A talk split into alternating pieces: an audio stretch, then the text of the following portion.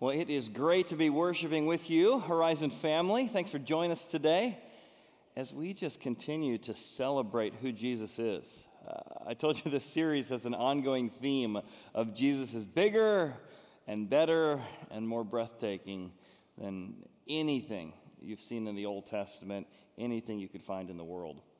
And that certainly continues here in chapter 4. And I tell you, this message is something I, I want for you and I want for me more than probably any chapter we're going to look at. There's an invitation here in chapter 4. Therefore, since he's better than Moses, a promise remains of entering into his rest. We're going to study Sabbath today. Like, oh man, why study Sabbath? Well, because we need it. It's like the we live in a culture that knows nothing of Sabbath and rest. But I want to promise you, this is not a beat you up for working hard and providing for your family message. This is not going to be a guilt ridden, condemnation uh, filled message. It's not going to be just about how we need to take more vacations and you know, not be on our phones all the time, all of which we know is true. This is going to be much deeper than that. Why is it hard for us to rest? How do we really get access to what's driving our hearts, discerning our hearts, to how we can enter into a place that doesn't just happen every seven days, but something that happens every minute of the day, the kind of rest he invites us into. Now, to do that, it's going to take us a while to figure this chapter out. It is a bear of a chapter, it's going to be a puzzle. We're going to have to kind of put the pieces together and what's this and what's not this. We're going to look at a puzzle. But stay with me, it's going to be worth it there's going to be two very practical principles at the back end that help us. And I'm going to show you that rest is going to be more than just every seventh day not working, far more than that. It's far more than the rest of getting to heaven one day. He's going to use the word rest eight times in 13 verses to invite us into something so practical that applies to everyday living in our life. Now, to do that, We've been teaching not only Hebrews, but we've been teaching us how to study the Bible in our series. So if you have your bookmark with you, we're going to be looking at that. Um, if you're online, watching online, you can also check as well by uh, downloading that off the app or the website. Today we're looking specifically at number one how to check the context of a verse. In order to understand this puzzle, we're going to have to really look at the context. Now, what does that mean? Is there evidence in the surrounding sentences, paragraphs, or pages to confirm that how we interpret this text comes out of the text rather than me reading something into the text. And so we're going to really dive into what does the text say and what does it not say to figure out what this Sabbath rest really is. You ready? All right, here we go. We're diving into this puzzle. It is quite a puzzle here in chapter 4. We'll read through the whole thing and let you kind of feel the, the puzzlingness of it before we uh, figure it out. Therefore, since a promise remains of entering his rest. So every time it says rest, I put it in yellow. Let us fear lest any of you seem to have come short of it. So in green are ways we miss the rest, so we come short of it. For indeed, the gospel was preached to us as well as to them, talking about those wandering in the desert from last chapter. But the word which they heard did not profit them so they didn't get access to the rest, didn't profit them. They fell short of it because they didn't mix it with faith in those who heard it. For we who have believed, oh, there's how you get access to it, enter rest. So if you don't profit, and if you come short of it, it's a lack of belief, because believing enters rest. As he has said, so I swore in my wrath, they shall not enter my rest. Okay, well, who? Who doesn't enter the rest? Although the works were finished from the foundation of the world. What does that have to do with anything? Verse 4 For he has spoken in a certain place, in the seventh day, in this way, God rested. And on the seventh day, from all his works. Okay, maybe we're talking about the Sabbath every seven days again. But again, in this place, he also said, They shall not enter my rest. Verse 6 since, therefore, it, there's the rest, it remains that some may enter it, oh, some get this, some don't, and those to whom it, there's the rest again, was first preached did not enter. Okay, why didn't they enter? Because of disobedience. Was it belief or was it disobedience? Well, again, he designates a certain day, saying through David, Today, after such a long time, as it's been said, today, if you hear his voice, do not harden your heart. So, hardening your heart has to do with falling short of it, has to fall of disbelief, has to do with disobedience.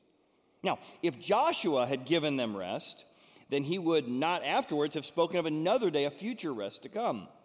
There remains, therefore, a rest. It remains still in the future for the people of God.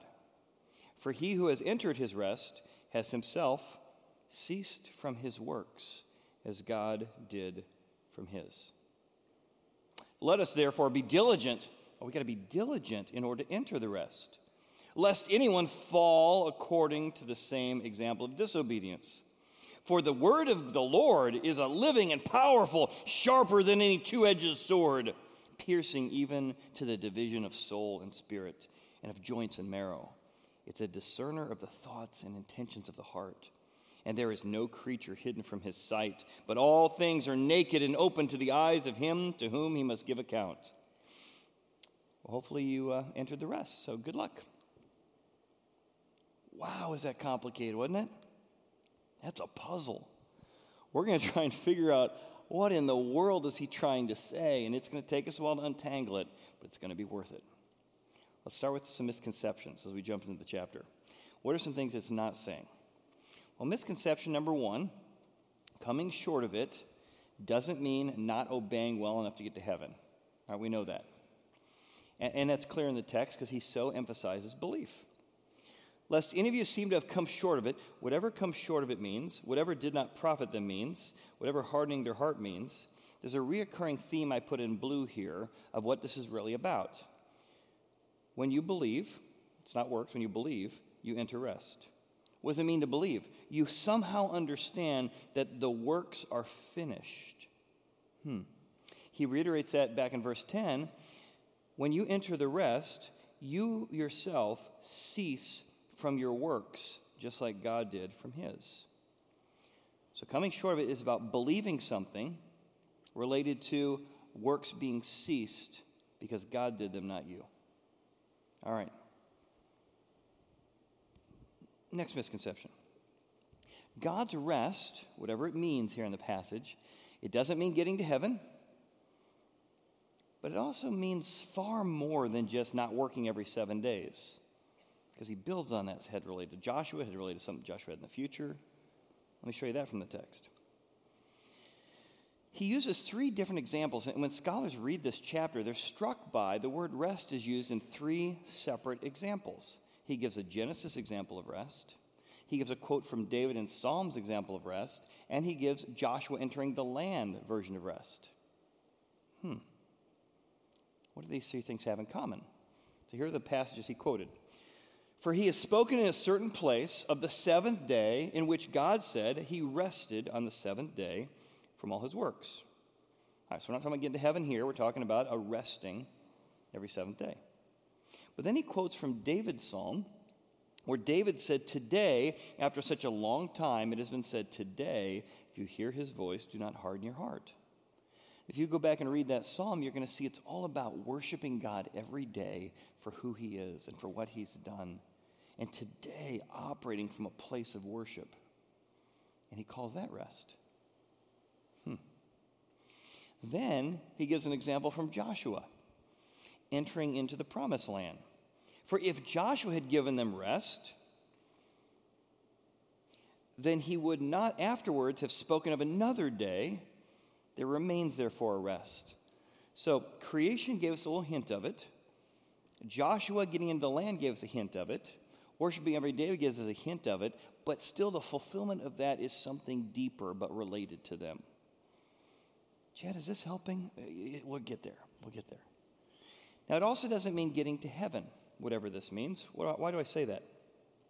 Well, if we jump back to chapter 3. This is related to his previous thoughts. Indeed, was it not all who came out of Egypt led by Moses? That's who we're talking about. Therefore, a promise remains for the people coming out of Egypt and to us. It has to do with the gospel. The gospel is preached to them, and the gospel is preached to us. But the word which they heard didn't profit them, For we who have believed enter the rest. So it's not about every seventh day not working gets you in the rest. Something about believing gets you in the rest. And they shall not enter the rest. Hmm. Because they didn't realize their works were finished. They didn't cease from their work as God did from his. Now, in the Old Testament, if you follow the Bible, uh, when people get to the promised land and they choose not to believe in God and they wander for 40 days, there's one thing they did pretty well they rested every seven days. In fact, God put the structure in place so they had to. If you tried to collect too much manna on day six, it rotted on day seven. So they were really good at obeying the seventh day resting law. And yet, they didn't enter or work from a place of rest. So, whatever this is, it's got to be deeper than just not working every seventh day, and it's got to be deeper than just getting to heaven. Because it's something that today you can enter into, something today you can experience. Hmm. There's this deeper rest. Here's the question Are you working even when you're resting? Oh, you say you're off for a day, you say you're on vacation, but really you're striving, you're working, you're working for people's approval, you're working to be productive. You can't imagine not being productive, not being busy. That you're always working even when you're resting. Then there's other people that, man, they are so productive, but man, they can also be present. They can work even when they're resting. They operate, they live from a place of rest. They don't seem to need to garner everybody's approval for decisions they make. They seem to be coming from a place of giving to others, from a place of contentment and peace and how they operate in their life. See, he who enters the rest has himself ceased from his works as God did from his. Are you working even when you're supposedly resting? Or are you resting even when you're working? Your work, your relationships come from a place of contentment and rest in God. Let me give an example. This is Moody Memorial Church. I've never seen it before. It's an old church built in the 1800s. It's a gigantic church right in downtown Chicago. And I work there. I did an internship there uh, my junior, senior year of college. I'll never forget working at this massive church that D.L. Moody started and had this massive name and massive reach, well known all through Chicago. And I was the children's director and junior high director there. I was only going to do an internship for nine months, and then they tried to hire me full time, but um, I ended up moving to Atlanta. But I'll never forget my mentor, Mike Milko. He was the family pastor. He pulled me aside, and every week we, we did some mentoring. And he said, Chad, you're only going to be here for nine months you're not going to accomplish a lot. That was offensive to me, right? You, wait you see what I can accomplish in nine months. We're going to get some incredible things done. He said, No, really. You're going to do some great things, but in general, you're not going to accomplish a lot in nine months. But what I do want to help you understand is who you are in Christ and how to work from that place. And he said this line that has stuck with me for 27 years. He said, I want you to operate and work from a place where you have nothing to lose and nothing to prove. Work hard, be ambitious, but you're doing it from a place that you have nothing to lose. So if you have to take blame for things you made mistakes on, you're able to own those mistakes because those mistakes don't say who you are. Who you are is something far deeper. You're able to take risks when appropriate because you're not scared of failure. You've got nothing to lose. But you also have nothing to prove. You're not using this job to find your identity. You're not using the next step or the success or the progress you're making to somehow define who you are. If I can help you get to the place that you are working from a spot with nothing to prove and nothing to lose, you'll be successful no matter where you go. And he was speaking about entering into a rest that what motivates us. So I want to do a good job. I work really hard on these messages. I, I practice and I practice and I research and I research and I research. But I'm not defined by whether or not you like it. Now, there were times in my career, every Sunday night was like the Sunday night funk. Oh, it's over. Seven more days till we get another hit. Or somebody complained about the message. I was defined by how well I did. Other times, it's you got nothing to prove. I got to prove. You only as, as in journalism class when I, when I took journalism, you're only as good as your next story. How do we get from a place of rest? We have nothing to lose and nothing to prove. That's what he's getting at here. And I want to try and show you as we continue to unpack this. So, what do those three examples of rest have in common? Right? He gives three examples creation, David, and then Joshua. They all have one thing in common, which is people resting in completion. When God made six days and rested, he was satisfied. It is good. It is good. It is good. He could not be enslaved to having to be productive one more day because he could stop and be satisfied in the completion of the work. Same thing's true of David. It's the promise of completion. You can worship God for who He is and what He's done. You can, your heart can be so filled with thankfulness that the God of the universe loves you and knows you and has chose you and is living life with you. Wow, I am complete. Whether my kids obey tomorrow or don't, whether my marriage is going well tomorrow or isn't, whether I make the best numbers or the worst numbers, I'm hoping for the best but I'm complete because the God of the universe lives in me. And then Joshua, the rest is the completion of promises.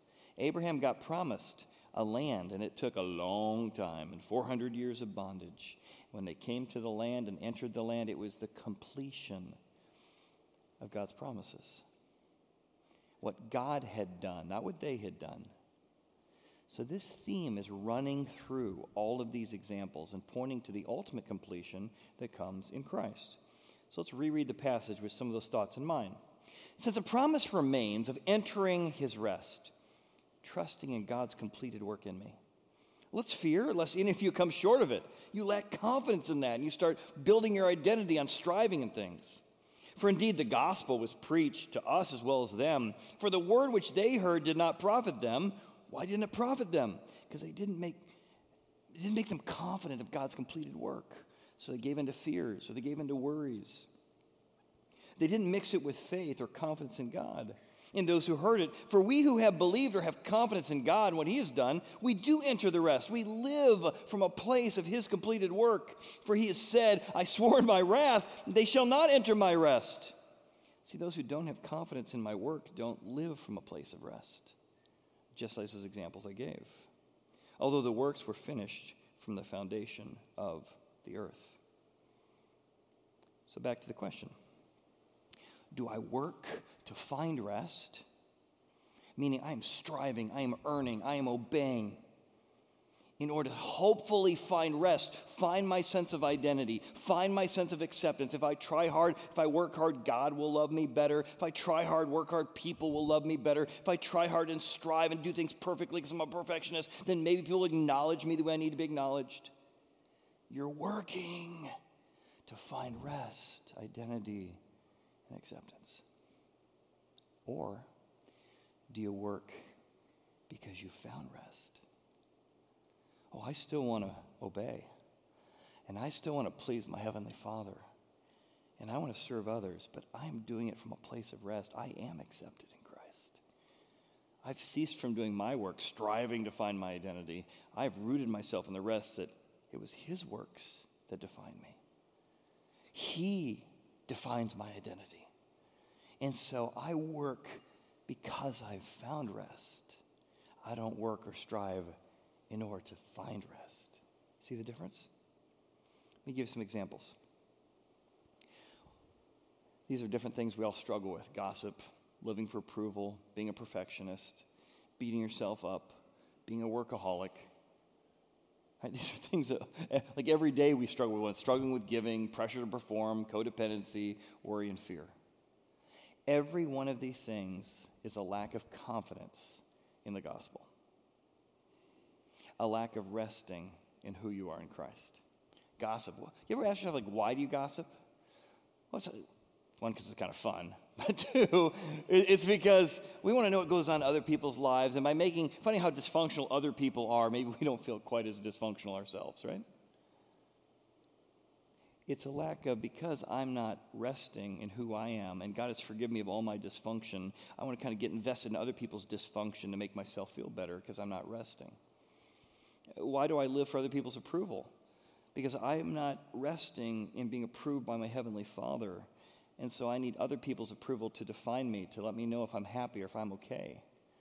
Why am I perfectionist? Because I don't believe the gospel, which tells me that I can't be perfect no matter how hard I try. And so I think if I could just get this project and just do this exactly right and just get all the details managed exactly what I need to do it, then maybe, then maybe I will feel good about myself. Then maybe I'll be acknowledged when I need to. And says, I, I couldn't be perfect. I've driven myself crazy, and everybody who lives with me crazy for 20 years tried to be a perfectionist. Instead, I need to say, I'm perfect in Christ, and I'm going to do my best out of that perfection. I'm working, but not to strive to find something, but out of a rest I found. I don't need to beat myself up over what I've done because Jesus was beaten enough for me. And I rest in that he was beaten for me. And I don't need to beat myself up. I don't need to shame myself or guilt myself. I need to believe in the rest of Jesus' death. The reason I'm a workaholic, the reason I can't rest is because I'm enslaved to something status, performance, appearance, money that's keeping me from being able to, without being legalistic, take some time off. Be able to take a vacation, it really unplugs. If I struggle with giving, it's because I don't really believe that I have treasures in heaven. And I'm resting in my eternal treasures. Instead, I think all my real treasures, all my real security of whatever it is I can accumulate or what number I can hit the pressure to perform or strive, which is what the Hebrews had. If I could just obey enough laws or do enough religion or, or do enough things, God would be happy with me. You're not resting in the fact that He's happy in you in Christ, because what Christ did. Codependency, the, the believe that I need to rescue other people because I don't believe God is God and only He can rescue people. So I set myself up as somebody else's God. I'm not resting in the fact that God's in control of the universe and He cares about me and He cares about the birds of the air as well as me. And so I don't need to worry about tomorrow and give in to fear because I'm living from a place of rest. Isn't that beautiful? Isn't that so much better than just trying to take a day off every seven days? Isn't it so much better than just getting to heaven? So, two principles I told you I'd give you that roll out of living from rest. Number one, it's not too late. As a Christian, to put your confidence in God and to live from the rest of God. Therefore, a promise remains. He's talking to Christians of entering his rest. You're not living from a place of rest. Lest us fear, lest any of you seem to come short of it. You're not living this out. For indeed, the gospel was preached to us as well as to them. You got the gospel, but it's not the power of it, it's not coming to your life. It didn't profit them because they didn't mix it with confidence in God and who He is. You need belief. See, we who have believed, yeah, God did the work for me. I can cease from my works, cease from my striving. We enter that rest. I swore in my wrath, when you don't believe that, you don't enter the rest. They shall never enter my rest. Those who what? Don't believe. It's not too late to put your confidence in God and to look underneath all the disobedience, all the bad behaviors, all the habits that you can't break. You've been just kind of working harder to break those habits. It's never going to work. Need to look under those habits and figure out what's the lack of rest in your heart that's driving that. And then disbelief is always a sign of a lack of confidence in God, His way, His ability, His work, or His power. I don't believe his way is best. I don't believe he really cares about me. I don't believe he's really trustworthy. In fact, I saw an interview with Jordan Peterson. You may have heard his name before. He's a top psychologist in Canada, and he was the number one Western uh, advocate for free speech for like two years. He just was on every TV show all over the world. And then suddenly he went through a horrible time of pain like debilitating pain. Every day, wake up, can't get out of pain, pain, 24 7. He'd written this book called The 12 Rules for Life. And one of the rules as a clinical psychologist he showed is that when you can live from a place of thankfulness, your life is much more successful than living from a place of resentment. And having now been in pain for an entire year, they asked him, What's the hardest rule for you to follow? And he said, It's got to be being thankful while I'm in so much pain. He said, But I keep believing what I know is true, as hard as it is. When I believe being thankful produces a better life than being resentful, I can daily choose to do it. It struck me. He wasn't saying, I'm working on being thankful. He said, I got to believe that this is true. Same thing's true for you. You got to believe what God says is true. You got to believe that His way works. You got to believe that you will reap what you sow in due time. When you believe the gospel, then it begins to flow through you. You might say, Well, I do believe it. How deeply do you believe it? Enough that it's affecting your bad habits, like we just talked about? You don't need to work harder, you need to believe deeper. And as David's saying, it's not too late. Today, today's the day to start. Today's a day to reach in and say, God, today's my defining point, my line in the sand. Today I'm going to start living from a place of rest. That's principle one. Live from it and start today. Principle two this is going to get a little convicting, right? So, principle two free people rest in the confidence that they are sons, not slaves. You know why slaves never rest? Because the work is never done. 400 years of bondage, do you think they ever had a day of rest? No. There's still more bricks to build. So here's the question Are you living your life in the freest country in the freest time in history? Still enslaved to something? Enslaved your need to be busy, your need to be productive, your need for other people's approval. The reason you can't rest or live from rest is because you're still enslaved.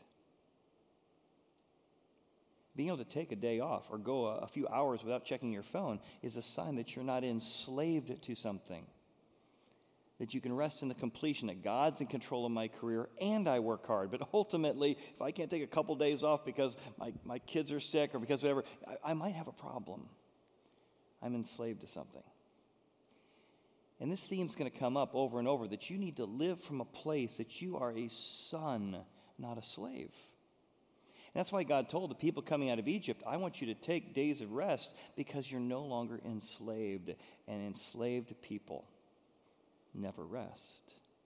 Free people can rest. They're not legalistic about it. As Jesus had to show up and say, guys, you took this Sabbath thing too far. If your horse falls in a ditch or your goat falls in a ditch, it's okay to save them. It's okay to rescue them. Don't be legalistic about this on this side, but on this side, you never rest. You're enslaved. You need to figure out why. You believe something besides the gospel is giving you your sense of identity. I want you to have the joy of completion I had the joy that Joshua gives a hint of when, when we got into the land. I want you to know what it is to worship every day with a joy that the God of, of heaven loves you and knows you by name from David. And that all point to a future completion of God's work in Christ. I don't need to strive to earn God's approval because he stood on that cross and his final words were what? It is finished. And in that triumphal declaration, he declared that it is finished. You're striving. You need to earn approval with God. You're willing to earn something more than God just loving you because what Christ did for you. What you do and obey doesn't make you any more lovable to God, and the days you crash and burn because you disobeyed don't make you any less lovable to God. It saves you from self righteousness and pride here, and it saves you from guilt and shame here. That's the gospel living from a place of being a son and not a slave. Which is then why he gets this last part of the verse. He says, When you realize you're a people of God, you cease from your works because you're entered the rest. So he says, Be diligent. Be diligent to discern what's motivating you. Like, why does he tap on this whole thing about the Bible at the end, the two edged sword that we've heard so many times? Here's why. Be diligent The Bible can help you to discern the thoughts and intents of your heart. Why can't I rest? Why can't I enter fully? Why do I need to earn God's approval? Why do I find myself giving into fear? See, the, the, the, Word of God is a, is a sword, living and powerful. It's sharper than a two edged sword. It's able to pierce into your soul and go deep into your spirit, the joints and the marrow kind of stuff, to help you discern your thinking and the intents of your heart as to why you can't rest. Which is why he says, and that's why there is no creature hidden from his sight. He knows your intent. The gospel will expose your intent, your idols, the things you believe that are not God. But all things are naked and open to the eyes of him who must give an account. And this word open is so fascinating. It's the word in Greek, trachelizo, which is where we get the idea of a trachea or your neck. This is the same word would be used of a sheep when you would extend his neck out before you'd cut it in the Levitical uh, sacrifices. He says, when you come to the end of time, God's going to stretch your neck out. And he's going to expose, you're going to be very vulnerable, all the ways in which the intents of your heart are motivating you fear and worry. And those things need to be killed. Those old idols, those old gods, those old things you're striving or holding on to that aren't Jesus. And the gospel stretches out and shows you exactly what it was that's been motivating you so you can crucify those things, so you can let those things die on the cross. Jesus crucified your idols on the cross so that you could be free. And the gospel will tell you exactly what's really going on, what really motivated you. Was it fear? Was it service? Or was it really working from a place of rest? You're all going to be stretched out and fully exposed. What's really going on, on the inside? So here's my question for you. If we stretched out your heart and the thoughts of your mind right now, are you living from a place of being a son and daughter of God, or are you living from a place of being enslaved? Are you enslaved to worry, fear, insecurity, perfectionism, self justification. You can't take anybody's feedback. It's like, well, you understand why I did that. Control. Controlling only things God can control. Striving. Workaholism. Or just being enslaved to self. Or do you operate and live from a place of rest, that you are a child of God. And so every day, even though things aren't exactly how you like them to be, you're not defined by your circumstances. You're thankful and content and, and work from a place of, of joy, of assurance. You're secure in who you are because of how God sees you. You're teachable. You're open to things you've done wrong because God probably died for one of those that I did today. Are you full of grace? You can give yourself grace because God gave you grace. You don't need to control things, you can surrender things. You don't need to strive, you can just accept that some things don't go the way you want or hope. So, always workaholism, you can be ambitious, but it comes from a place of contentment. You're not enslaved to self. You can be generous with your calendar, with your money, with your body in marriage.